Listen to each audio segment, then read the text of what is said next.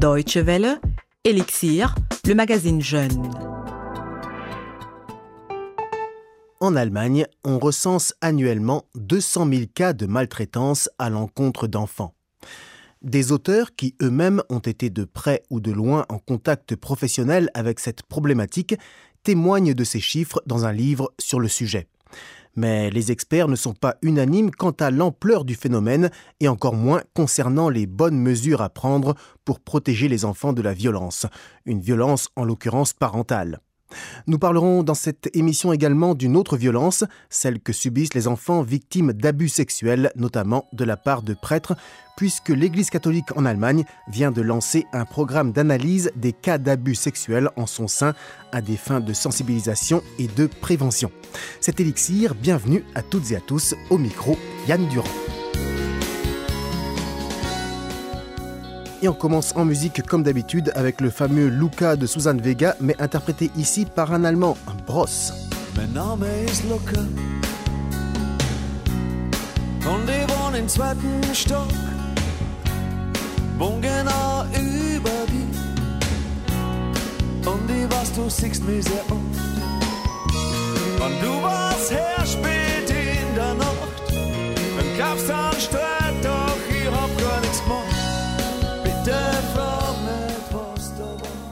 Écoutez Elixir sur la Deutsche Welle. Un enfant en bas âge ne peut pas encore s'exprimer.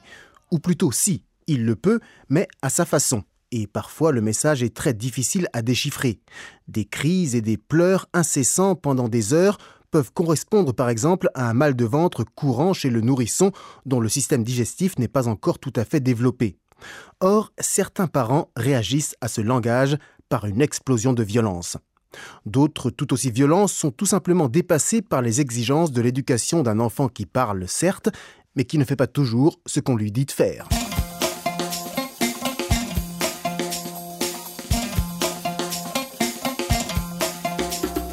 Lorsque Michael Tsokos est contacté par téléphone, il est déjà trop tard. Ce petit enfant d'à peine quelques mois ou peut-être une année se retrouve entouré d'une montagne de machines en soins intensifs et il est clair qu'il ne va vraisemblablement plus jamais reprendre conscience. Michael Tsokos est médecin légiste. Il lui incombe donc de déterminer les causes de cet état tragique dans lequel se trouve l'enfant. En général, lorsque les parents sont interrogés par la police, ils livrent d'abord une explication anodine et décrivent une chute que le petit aurait faite du divan.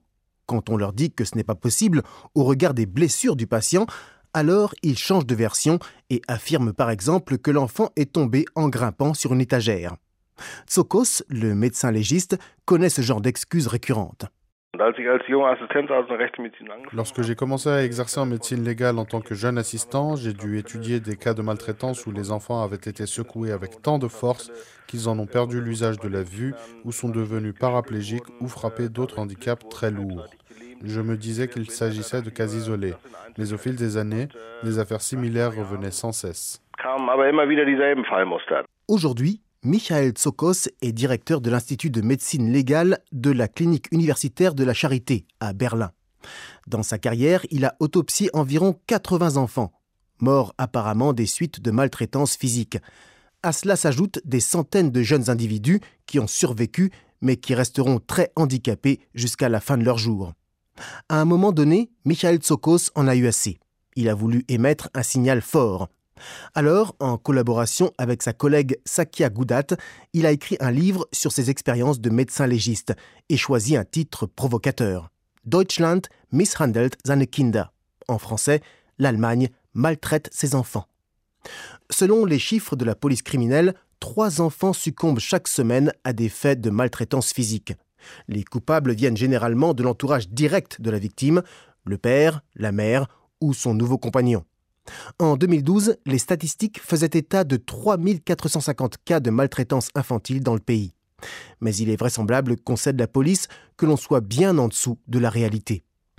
En fait, le nombre de cas de maltraitance en Allemagne est sujet à polémique. Tsokos et Goudat, dans leur livre, parlent de 200 000 cas par an et s'appuient sur les données de la Fédération allemande de la protection de l'enfance.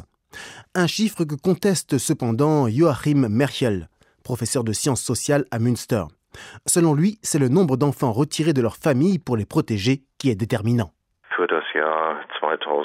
On a pour l'année 2012 un chiffre d'environ 30 000 prises en charge en raison de situations présentant un danger. D'après certaines études mises en avant par la police, entre 10 et 15 de tous les parents recourent à des châtiments corporels graves et relativement fréquents à l'encontre de leurs enfants. Depuis la fin de l'année 2000, les enfants en Allemagne ont le droit, et c'est inscrit dans le code pénal, de jouir d'une éducation sans violence. Sévices corporels, blessures psychologiques et tout autre comportement humiliant sont réprimés par la loi. C'est une excellente chose, mais avant que la police et les services sociaux interviennent auprès des familles, il faut que la violence faite aux enfants soit déjà tellement excessive qu'elle est perçue au dehors du domicile familial. C'est ce que déplore Michael Tsokos, qui relève par ailleurs que même en cas d'intervention, les enfants ne sont pas suffisamment protégés en Allemagne. On entend régulièrement parler dans les médias de jeunes maltraités ou tués, alors que les services sociaux étaient au courant de difficultés massives dans la famille. Dernièrement, la petite Yagmour a fait la une à Hambourg. La fillette de 3 ans est décédée des suites d'un éclatement du foie provoqué par les coups de son père. Les parents étaient soupçonnés de maltraiter gravement leur enfant et pourtant, après un séjour dans une famille d'accueil, Yagmour a été rendu à ses parents. De plus en plus nombreux sont les appels, notamment de la politique, pour qu'un permis parental soit instauré. Il s'agirait d'imposer une formation aux futurs parents afin qu'ils apprennent dans des cours spécifiques comment s'en sortir avec l'éducation de leurs enfants. Mais Michael Tsokos voit encore un autre problème en Allemagne.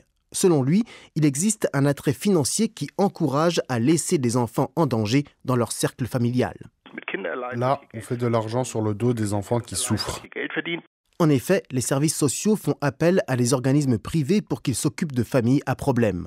Or, ces institutions privées ne perçoivent de l'argent qu'aussi longtemps que les enfants restent dans leur famille. Une thèse que ne soutient pas Joachim Merchel, le professeur de sciences sociales de Münster. Il y a un nombre croissant de cas d'éducation en foyer et de placement en famille d'accueil. Selon Merkel, l'État a donc déjà mis en place bon nombre de mécanismes efficaces pour venir en aide aux enfants et aux parents. Par exemple, malgré les difficultés financières dans de nombreuses communes, le personnel a été augmenté dans les services sociaux. Mais Joachim Merkel se veut réaliste et prône une prise de conscience quelque peu fataliste. Ce qu'une société doit hélas accepter, c'est le fait que malgré une aide aux jeunes très intense et une observation consciencieuse et anticipatrice des situations à risque, il y aura toujours des cas où les enfants subiront de graves dommages physiques ou même y perdront la vie. Une perspective difficile à accepter même si effectivement le phénomène de la maltraitance semble impossible à éradiquer totalement.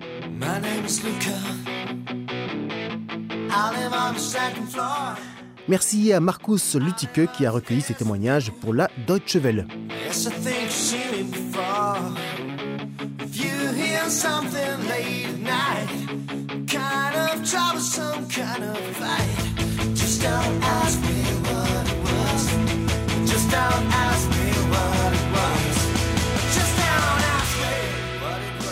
Vous écoutez la Deutsche Welle, c'est Elixir.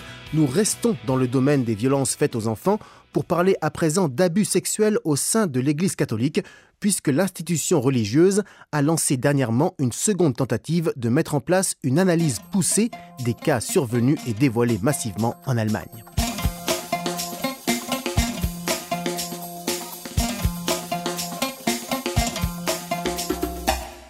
2013, la conférence épiscopale avait dû stopper une étude lancée sur le sujet pour incompatibilité d'humeur.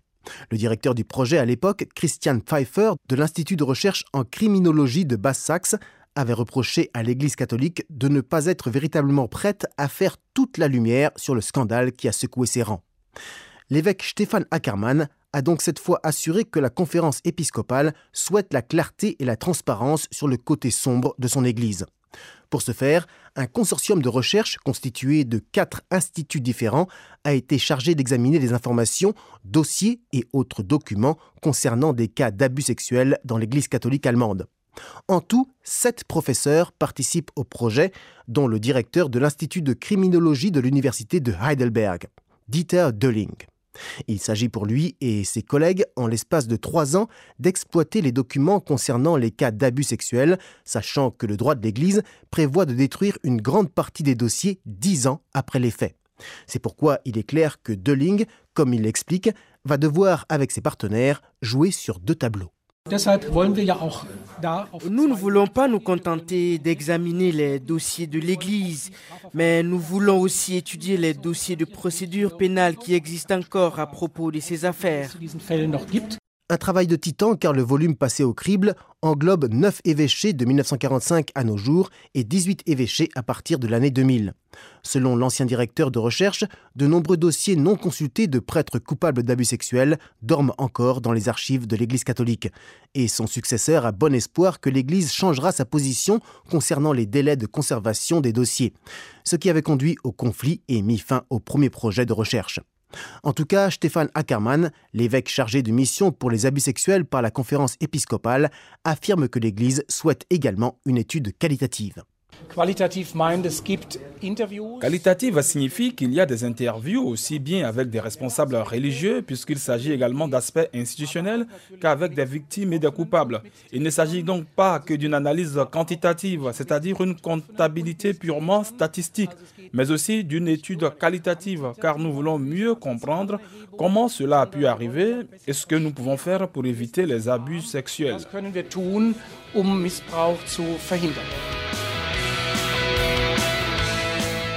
Merci à Annabelle Steffes qui s'est penchée sur la question pour la Deutsche Welle. Voilà, c'est la fin de ce numéro d'Elixir. Merci de l'avoir suivi. On se quitte en musique. Excellente suite de programmes sur la Deutsche Welle et à très bientôt. Salut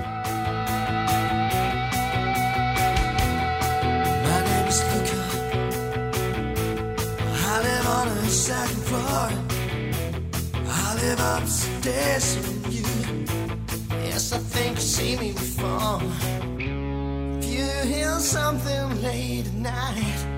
Kind of troublesome, kind of fight. Just don't ask me. Just don't ask me. Just don't ask me. Just don't ask me.